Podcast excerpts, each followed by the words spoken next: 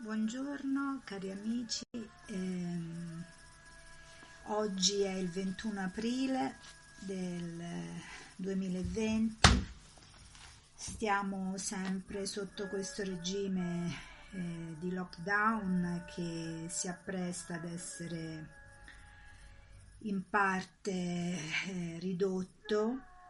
E il problema adesso è semplicemente uno molto serio, cioè che eh, vogliono limitare eh, eh, l'uscita per le persone che hanno più di 65 anni.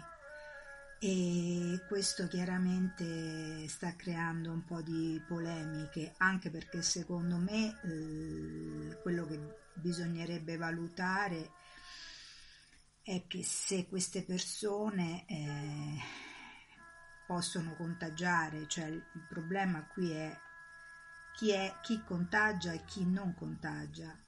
E non è che una persona perché ha più di 65 anni è, è più è contagiosa di un'altra. Quindi adesso bisognerà valutare bene tutte queste cose e vedere anche perché non si può eh, limitare eh, la libertà. Eh, dovrebbe uscire una legge, non c'è una legge in questo, per questo. E quindi insomma stiamo festeggiando a Roma oggi il compleanno di Roma in una situazione insomma abbastanza complicata. Oggi Roma compie 2773 anni. E è la mia città come avete capito e, e certo non avrei mai pensato di, di festeggiarla in questa maniera perché comunque mh, la situazione è molto seria, come già ho detto nel penultimo video che ho fatto, non vedo una,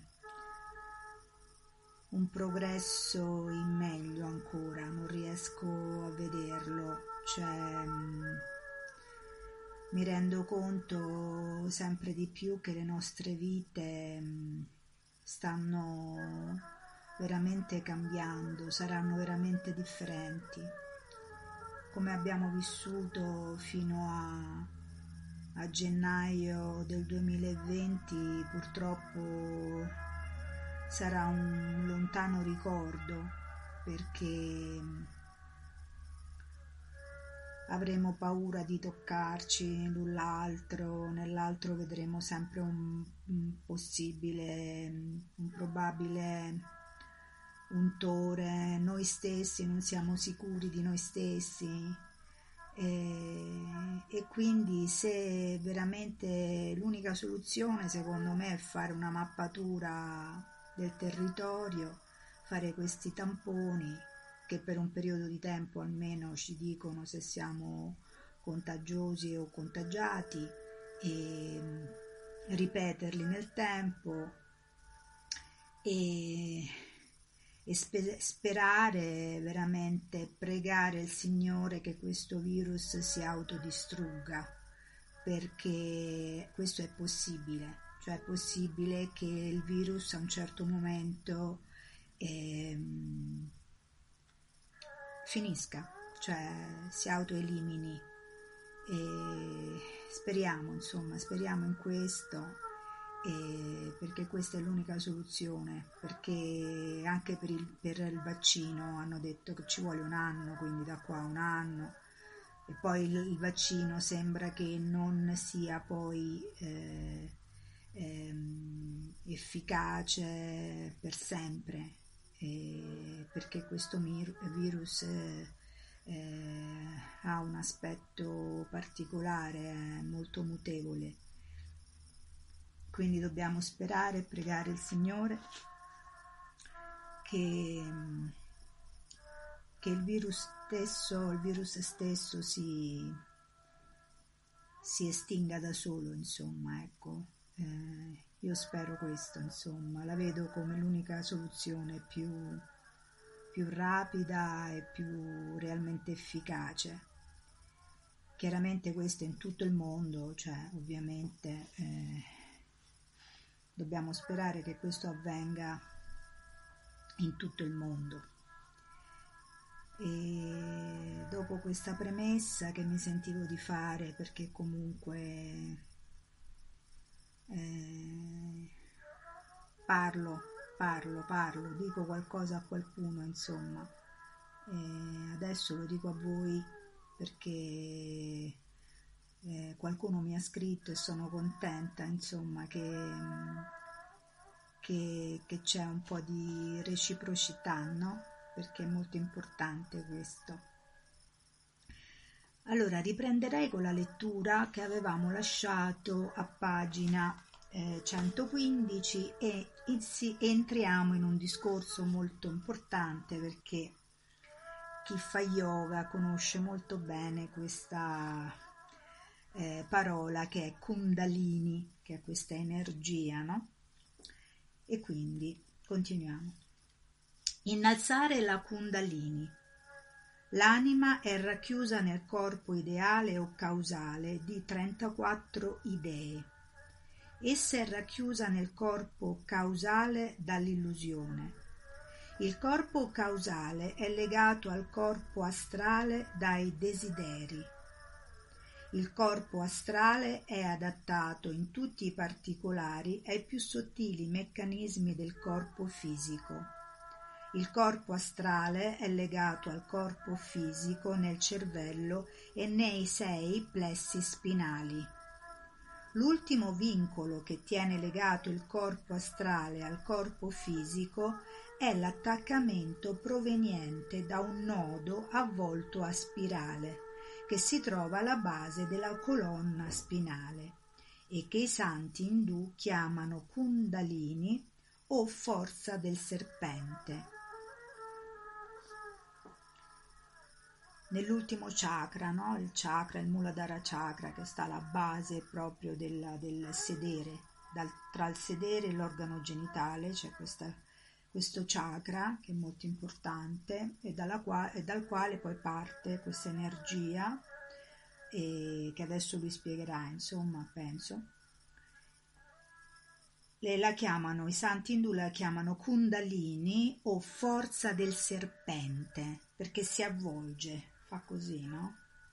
Attraverso Ida e Pingala, che sono questi due canali, e mm, Gesù parlò di questo serpente che fu innalzato da Mosè nel deserto, cioè Mosè nel deserto del silenzio, con la meditazione profonda, imparò l'arte di rilassare o ritirare coscientemente il corpo astrale dal corpo fisico liberandosi per prima cosa dall'attaccamento corporeo e quindi fece ascendere la corrente astrale dei sensi su per la colonna spinale verso Dio, tramite il passaggio avvolto a spirale dalla base della colonna spinale.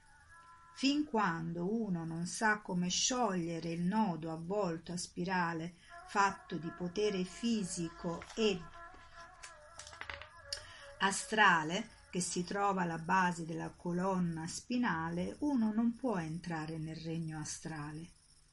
Gesù disse che ogni figlio dell'uomo, ovvero ogni coscienza corporea, deve essere innalzato dal piano dei sensi al regno astrale rivolgendo e facendo ascendere il flusso della forza vitale attraverso il passaggio serpentino a spirale che si trova alla base della colonna spinale. Ogni volta che meditate profondamente, rivoltate automaticamente la forza vitale e la coscienza della materia verso Dio questo serve a sciogliere il nodo fisico e astrale alla base della colonna spinale. Poche persone conoscono questa Kundalini e spesso la confondono con la forza sessuale. Ecco perché molti maestri ignoranti ne fanno un mistero e impauriscono i loro discepoli creduloni dicendo loro che è pericoloso ridestare questa forza vitale Kundalini. Ci vogliono anni di meditazione sotto la guida di un guru maestro competente prima che uno possa sognare di liberare l'astrale dalla sua schiavitù al fisico, risvegliando la Kundalini. E come Mosè innalzò il serpente nel deserto, così deve essere innalzato il figlio dell'uomo, perché chiunque crede in lui abbia la vita eterna, poiché Dio ha tanto amato il mondo che ha dato il suo figlio unigenito, affinché chiunque creda in lui non perisca, ma abbia la vita eterna.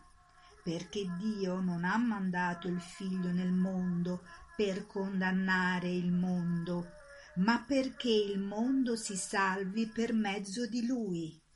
Chi crede in lui non è condannato, ma chi non crede è già stato condannato, perché non ha creduto nel nome dell'unigenito figlio di Dio. Questo è tratto da Giovanni, capitolo 3, versetto 14-18. Mosè e lo stesso Gesù, come gli yogi dell'India, conoscevano il segreto della vita spirituale e scientifica. Ecco perché dissero unanimemente che tutte le persone materiali devono conoscere l'arte di innalzare la forza del serpente per cominciare a ripercorrere all'indietro i passi interiori verso lo spirito. Interessantissimo proprio. Gesù disse che chiunque crede nella dottrina di innalzare la coscienza corporea figlio dell'uomo dal fisico all'astrale, rivoltando e facendo salire la forza vitale attraverso il passaggio avvolto a spirale alla base della colonna spinale, questi non perirà, cioè non sarà soggetto ai mutamenti mortali di vita e morte, ma gradualmente acquisirà l'immutabile stato eterno. Gesù qui infa, enfa, enfasizzò, enfatizzò, sbagliato, enfatizzò che i suoi discepoli o le persone che avrebbero creduto nello spirito manifesto in lui come figlio dell'uomo o corpo fisico avrebbero conosciuto l'arte di innalzare la forza del serpente nel silenzio e avrebbero visto il, sente- il sentiero che conduce alla vita eterna. Gesù sapeva che il suo corpo fisico doveva rimanere sul piano terreno solo per un po', perciò disse che in sua assenza le persone sarebbero state in grado di trovare Dio. figlio unigenito, intelligenza cristica. Questa confusione tra figlio dell'uomo, figlio di Dio e figlio unigenito ha creato molta bigotteria nei seguaci delle chiese che non hanno mai voluto riconoscere l'elemento umano in Gesù e che Gesù era un uomo Dio che si era evoluto fino a diventare uno con Dio. Se Gesù fosse stato Dio fin dall'inizio, allora la sua vita e le sue sofferenze prima della crocifissione e sulla croce sarebbero stato solo una rappresentazione divina. Mentre un Gesù superuomo che per mezzo della disciplina spirituale divenne uno con Dio mediante i propri sforzi, suscita nel cuore umano più speranza di salvezza di un Gesù manufatto da Dio. Senza dubbio un Gesù fatto da Dio poteva conquistare la tentazione e mentre era sulla croce poteva dire Padre, perdona loro perché non sanno quello che fanno. Luca 23:34. Ma come ci poteva aspettare? Si poteva aspettare questo da un essere umano dalle tante debolezze? Sia prima che dopo la venuta e il trapasso di Gesù ci sono stati figli di Dio. Gesù non pose mai limite al tempo. Egli stesso disse a tutti quelli che lo hanno ricevuto ha dato il potere di diventare figli di Dio. Giovanni capitolo 1 versetto 12. Come la luce del sole risplende ugualmente sul diamante e sul carbone, così Dio diffonde ugualmente la sua, la sua luce sulle mentalità di diamante e di carbone. La sola differenza è che le devote e i fedeli mentalità di diamante ricevono e riflettono i raggi di Dio più delle dubbiose mentalità di carbone. Perciò tutte le anime che per mezzo della meditazione diventeranno pure e trasparenti saranno in grado di ricevere e riflettere Dio e saranno chiamate figlie di Dio. Ogni anima che abbandona l'illusione e diventa una sola cosa con Dio viene chiamata figlia di Dio.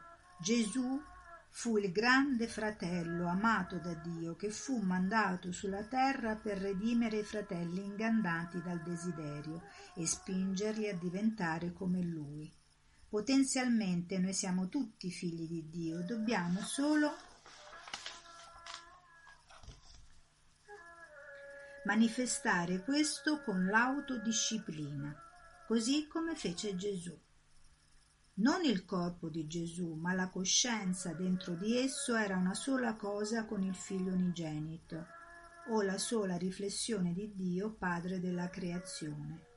Gesù disse che quando il suo corpo, figlio dell'uomo, avrebbe lasciato la terra, i devoti avrebbero potuto ancora trovare la, salde- la salvezza, credendo nel e conoscendo il figlio unigenito di Dio. Lo spirito è assoluto, non manifesto, sempre esistente, sempre cosciente, sempre nuova gioia. Quando manifesta la creazione diventa tre. Dio Padre, il Figlio unigenito e lo Spirito Santo. Dio Padre è lo spirito e l'intelligenza che rimane indirettamente attivo al di là della creazione vibrazione cosmica. Il trascendente Dio Padre ha soltanto una riflessa e direttamente attiva intelligenza, il Figlio unigenito, che opera nello Spirito Santo, cioè nella materia vibratoria creativa, Vergine Maria.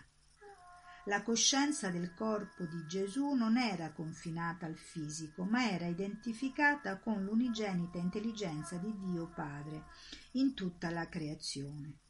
Come cambiano le onde in seno all'oceano immutabile, così le onde vibratorie della creazione danzano e cambiano in seno all'unigenita intelligenza cristica Gesù l'uomo era uno con la sola riflessa unigenita intelligenza cristica in tutta la materia. Egli fece riferimento all'immutabile unigenita coscienza cristica presente dentro di sé e nei cuori di tutte le anime sincere di tutti i tempi. Gesù disse che tutte le anime buone che innalzeranno la loro coscienza fisica, figlia della coscienza umana, sul piano astrale e diventeranno una sola cosa con l'unigenita intelligenza cristica in tutta la creazione, conosceranno la vita eterna. Le anime sul piano materiale periscono, ovvero testimoniano il mutamento della vita e della morte, come gli uomini che guardano le onde dell'oceano vedono il mutamento costante sulla superficie dell'oceano. Ma le anime che si concentrano sull'unigenito, solo riflesso e immutabile oceano dell'intelligenza cristica, non percepiscono più mutamento di quello che percepirebbe un uomo che si concentri sull'oceano al di là dell'andare e il venire delle onde. Questa sola riflessa intelligenza cristica in tutta la materia è il Salvatore di tutti. Le anime che si pongono in sintonia con l'universale coscienza cristica possono liberare la loro coscienza imprigionata nel corpo e immergerla nella vastità dell'oceano del, dell'onnipresenza. L'intelligenza cristica è la sola intelligenza riflessa esistente tra Dio e la materia, attraverso la, la quale per raggiungere Dio possono devono essere tutti gli individui fatti di materia, prescindendo dalle differenze di casta o di credo. Questa sola riflessa intelligenza cristica in tutta la materia è il solo salvatore dell'umanità.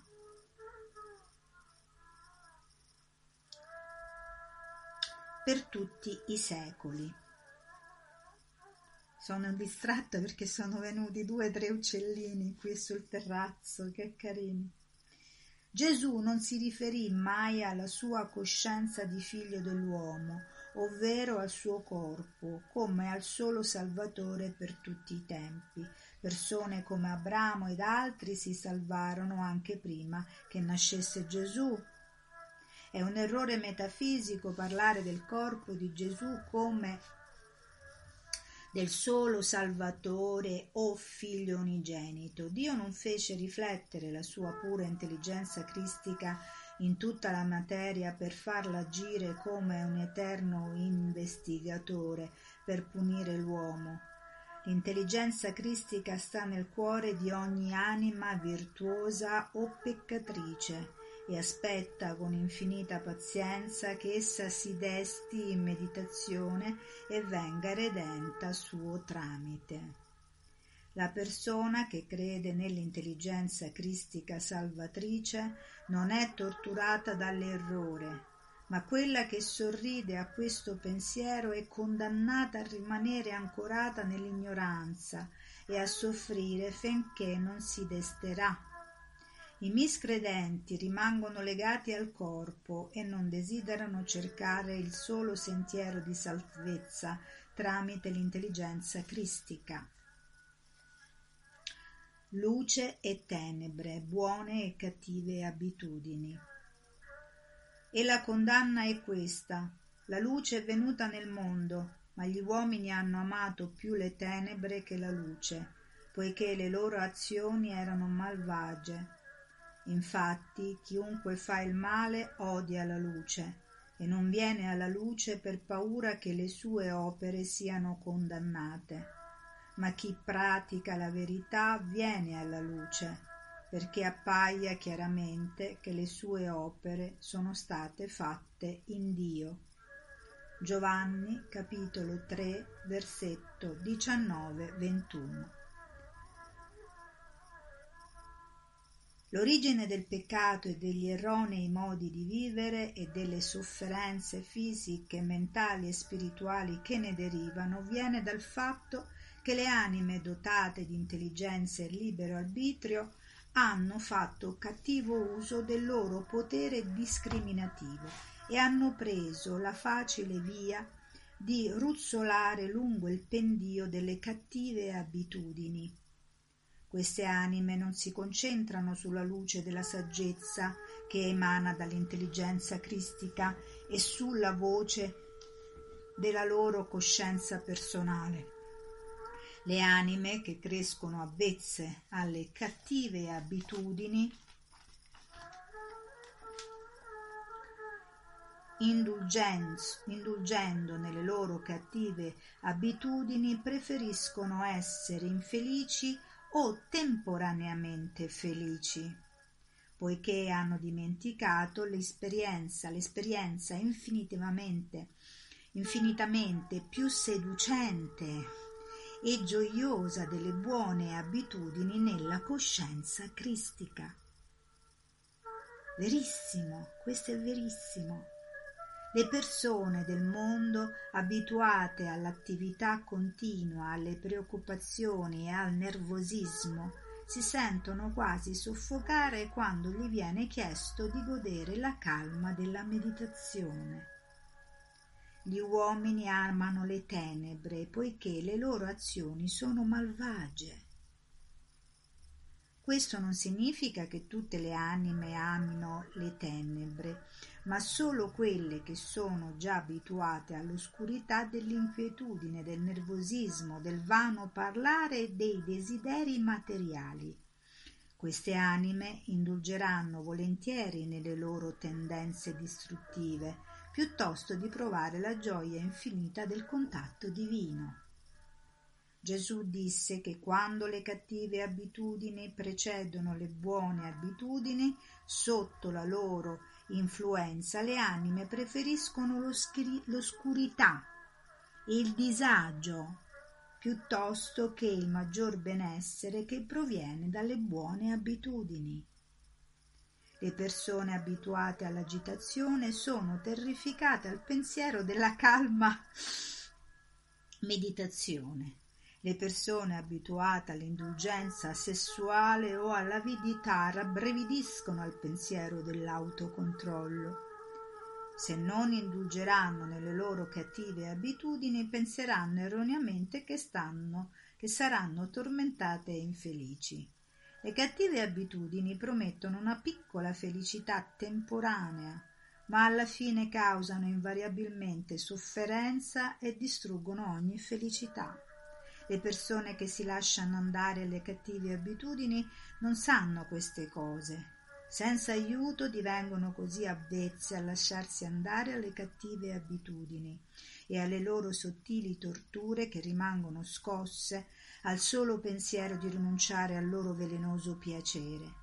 Perciò per la gente abituata all'oscurità delle cattive abitudini è naturale odiare la luce e il piacere delle buone abitudini. Gesù disse, Gesù disse che il non voler pensare al maggior benessere e alla luce delle buone abitudini è un errore psicologico comune alle persone di cattive abitudini, perché temono che, abbandonando l'immaginario piacere temporaneo della carne, esse debbano soffrire. Le persone di cattive abitudini hanno paura di cambiare come il gufo trae profitto dalle tenebre e odia la luce del giorno. Così queste persone non amano modi migliori di vivere. Naturalmente all'inizio le persone di cattive abitudini rabbrividiscono al pensiero di vivere meglio, ma quando ne hanno avuto abbastanza del male e raggiungono il punto di sazietà, allora si rivolgono verso la luce di Dio, anche se sulla, loro strada ci sono ancora delle grosse cattive abitudini. Quindi se svilupperanno quelle buone abitudini, praticando dei giusti modi di vivere, torneranno a comprendere la luminosa gioia prodotta dalle buone abitudini. Le persone di cattive abitudini cercano le cattive compagnie, le persone mondane cercano dei compagni materialisti. Le persone d'abitudini pacifiche e meditative cercano la compagnia di santi cristici. C'è una sola c'è una cosa molto buona circa le promesse delle cattive abitudini. Raramente mantengono le loro promesse. Si scopre facilmente che le cattive abitudini sono eh, bugiarde e ingannatrici inveterate. È proprio grazie a questo che le anime non potranno mai restare in perpetua schiavitù, mai condannare il peccatore, poiché conosce molto bene le paure e le torture del peccato non annegatelo nel vostro odio, odio, ma dategli la possibilità di ricevere le sue batoste. Dopo sarà molto ben disposto ad essere sollevato. Gesù disse che le cattive abitudini materiali tengono milioni di persone lontane da Dio Svegliandosi la mattina, invece di meditare e vivere sempre nella felicità divina, molte persone fanno una pesante colazione che causa indigestione e accorcia le loro vite. Molte persone odiano la luce dell'eterna felicità che si trova nella meditazione e continueranno a odiarla fin quando non sradicheranno deliberatamente gli effetti delle cattive abitudini, compiendo giornalmente delle buone azioni e formando delle buone abitudini. Gesù disse che il grande metodo per uccidere le cattive abitudini consiste nell'effettiva pratica della buona abitudine della meditazione che risveglia il divino in noi.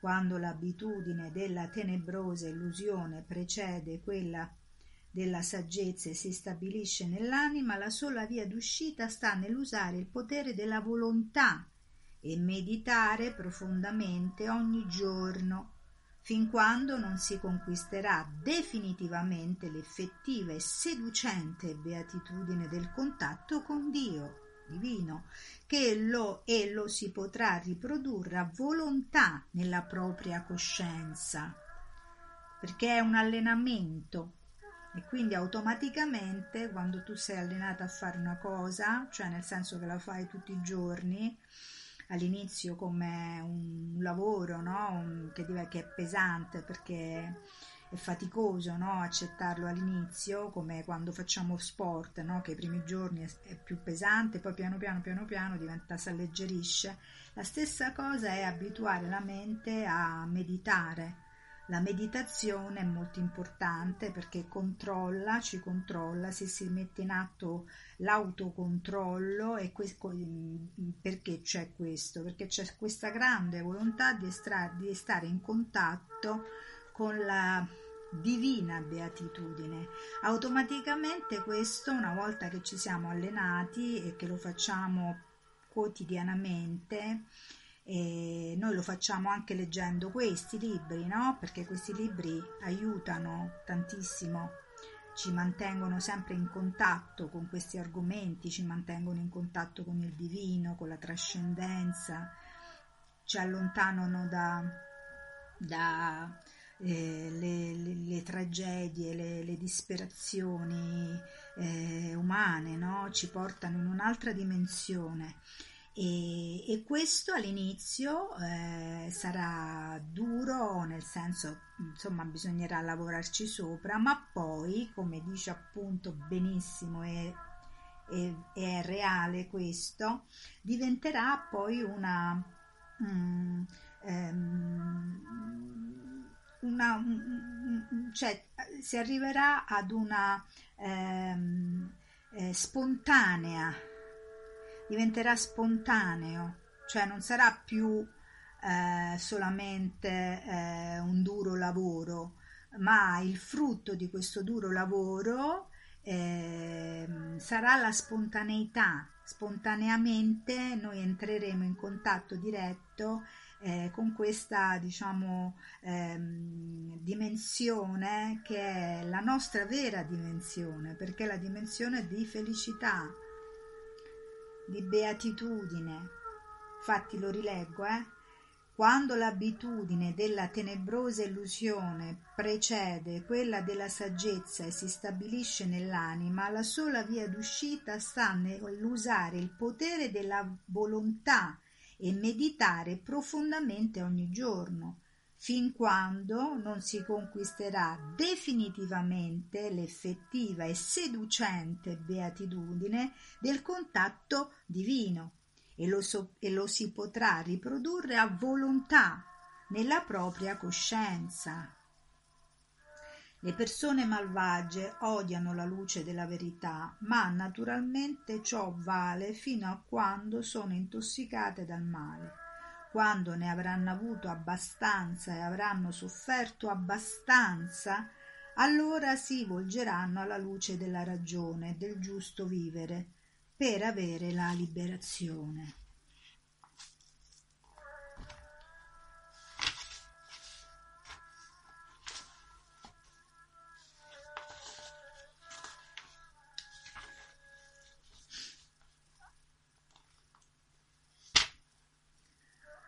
Ultima testimonianza di Giovanni. Dopo queste cose Gesù andò con i suoi discepoli nella regione della Giudea e vi si trattenne con loro e battezzava. Anche Giovanni battezzava a Ennon vicino a Salim perché là c'era molta acqua e molti andavano a farsi battezzare. Infatti Giovanni non era stato ancora imprigionato. Ci fu allora una discussione tra i discepoli di Giovanni e un giudeo riguardo la purificazione.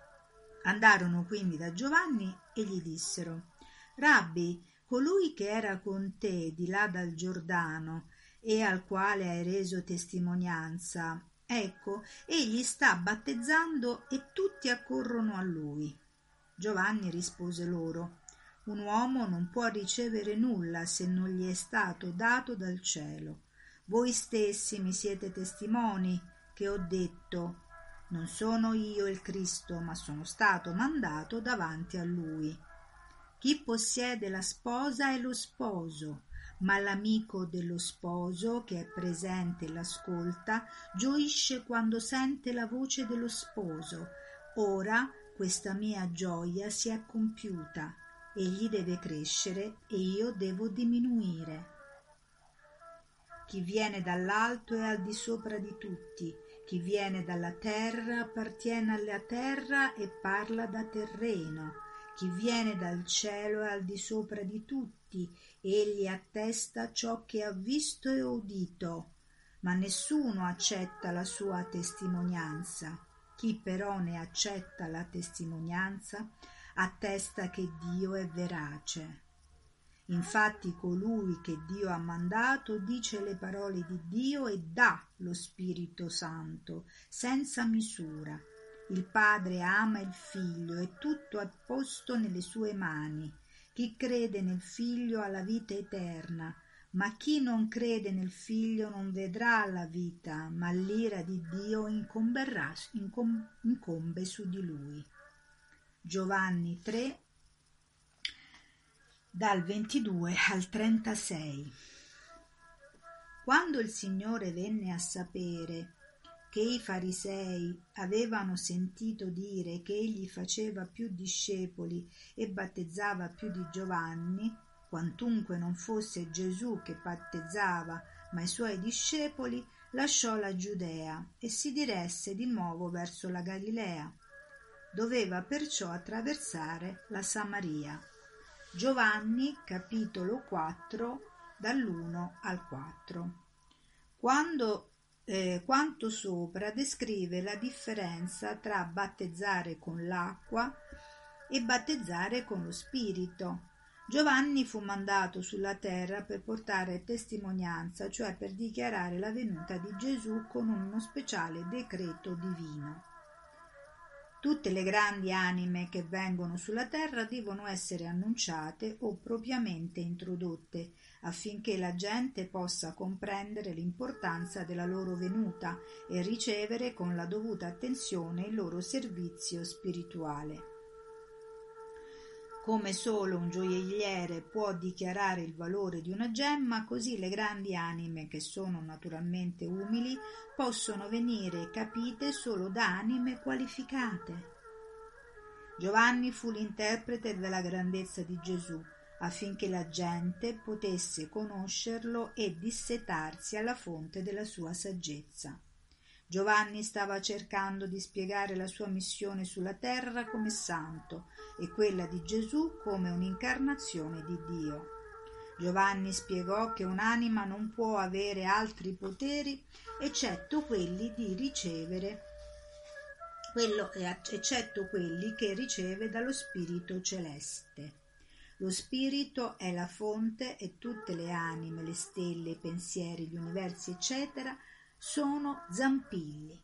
Questo non significa che tutte le anime sono state particolarmente create e predestinate dal cielo, ma che esse manifestano Dio più o meno completamente secondo il giusto uso e misuro dei loro poteri spirituali. Giovanni dichiarò semplicemente d'essere venuto sulla terra come un normale santo che aveva realizzato Dio nella misura dei suoi sforzi e delle sue pratiche spirituali.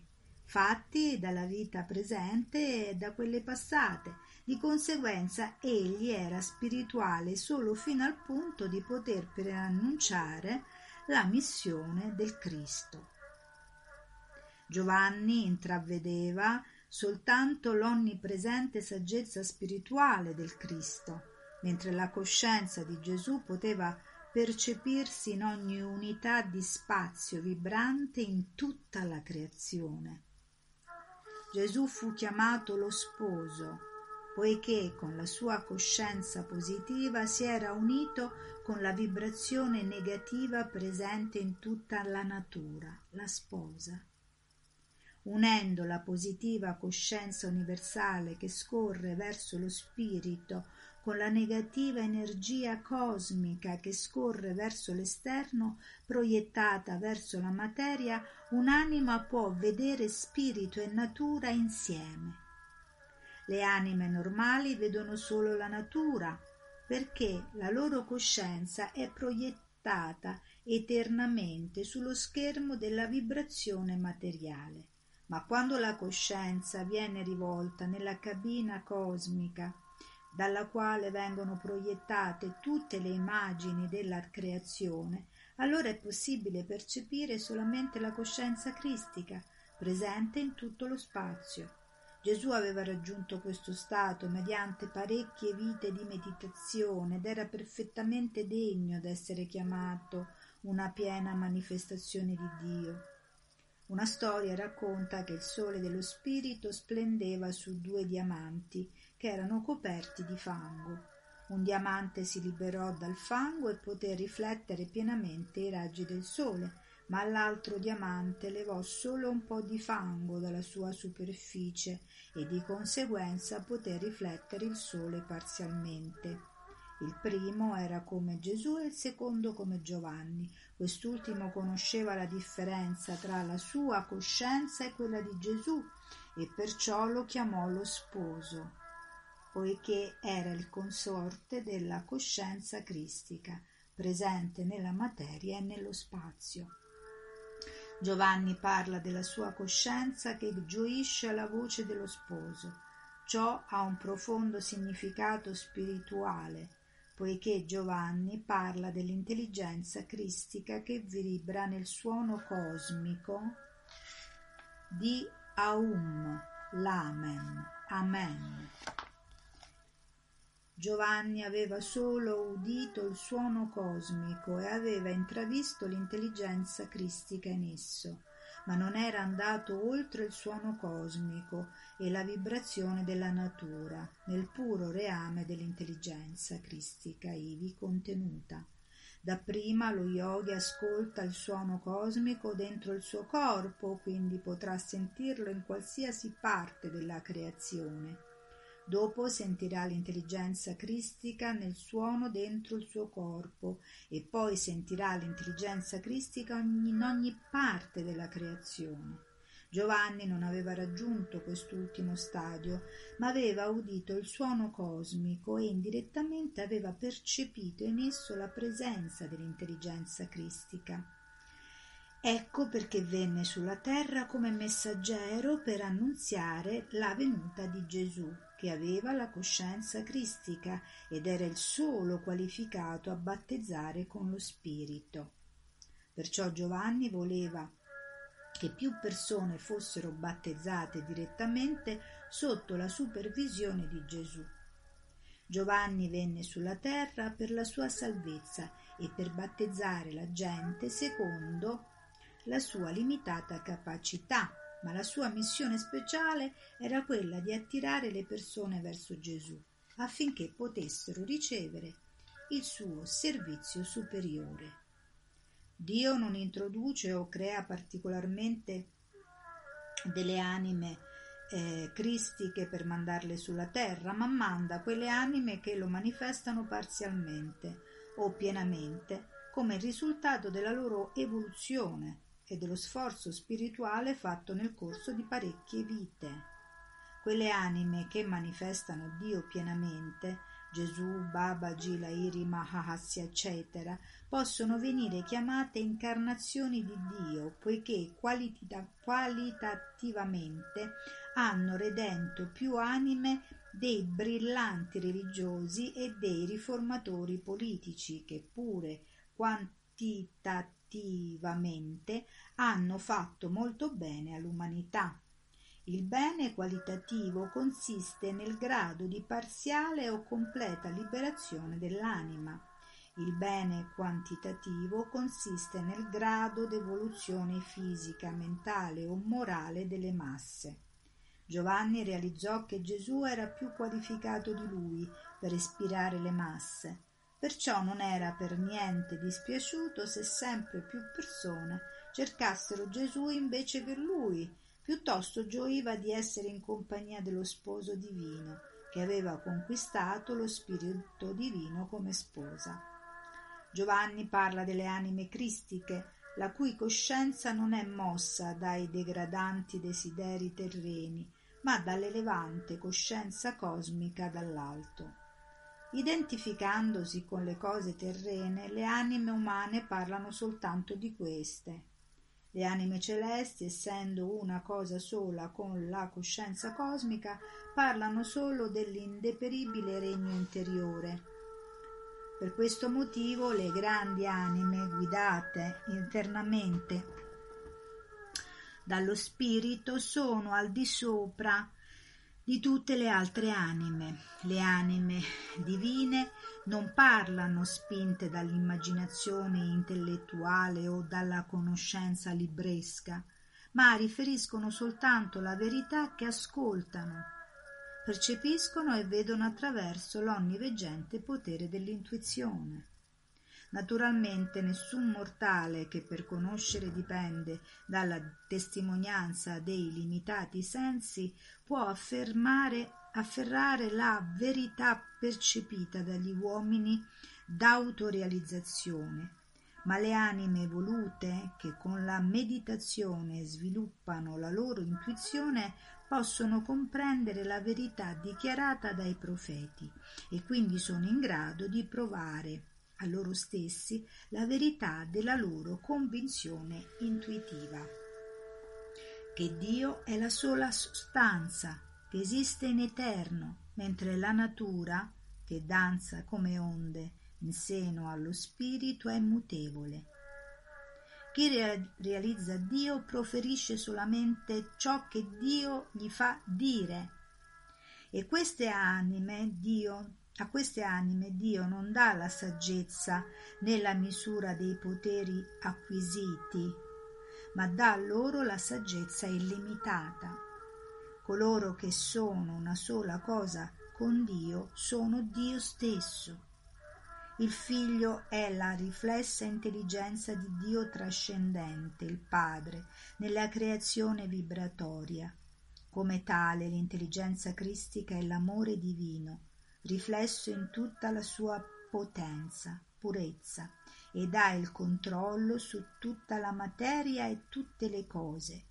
Ogni anima che crede e grandemente diventa una sola cosa con l'eterna intelligenza cristica in tutta la creazione, diventando tutt'uno con il suono cosmico Aum o Amen, che si ode in meditazione sarà una sola cosa con l'immortale vita di Cristo. La sola via per raggiungere la coscienza cosmica sta nel penetrare le vibrazioni materiali e l'immanente intelligenza cristica. Le anime che chiudono gli occhi nella vibrazione cosmica e all'intelligenza cristica nella materia non riescono a raggiungere Dio. Dio è nello stesso tempo arrabbiato e dispiaciuto per queste anime, come una madre sarebbe arrabbiata e dispiaciuta per il figlio che fa cattivo uso del suo libero arbitrio per farsi del male. Dopo che Dio, attraverso Giovanni, annunciò la venuta di Gesù e mostrò ai farisei il potere magnetico che egli aveva ad attirare a sé le anime api con la sua divina fragranza, Gesù lasciò la Giudea e andò a predicare il Vangelo, la verità intuitiva che Dio comunica tramite l'uomo, in Galilea. Nella donna samaritana egli doveva compiere una missione particolare, redimere una discepola decaduta dalle incarnazioni passate. Ecco perché fu scritto, perciò doveva attraversare la Samaria.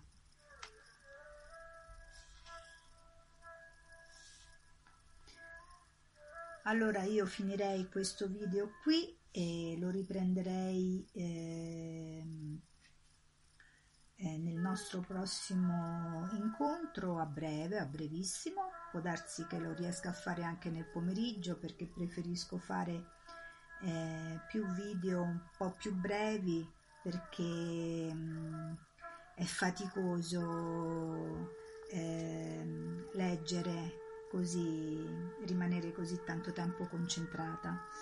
E, e quindi riprenderemo mh, mm, dalla, sempre da questo testo, dalla pagina 126 e vi auguro a tutti un buon pranzo, considerata l'ora, credo, non so, forse saranno le 11, non lo so e, e al prossimo video. Grazie e buona giornata. If you run a business, Bank of Clark County has you covered. Offering cash management services to automate and simplify your business banking, streamlined digital banking, and merchant payment processing that's a one-stop solution. Plus, Bank of Clark offers corporate credit cards that help you optimize capital, organize expenses, and enhance your business. Whether you're looking to earn points faster or lower your APR, Bank of Clark County has the card that's right for you.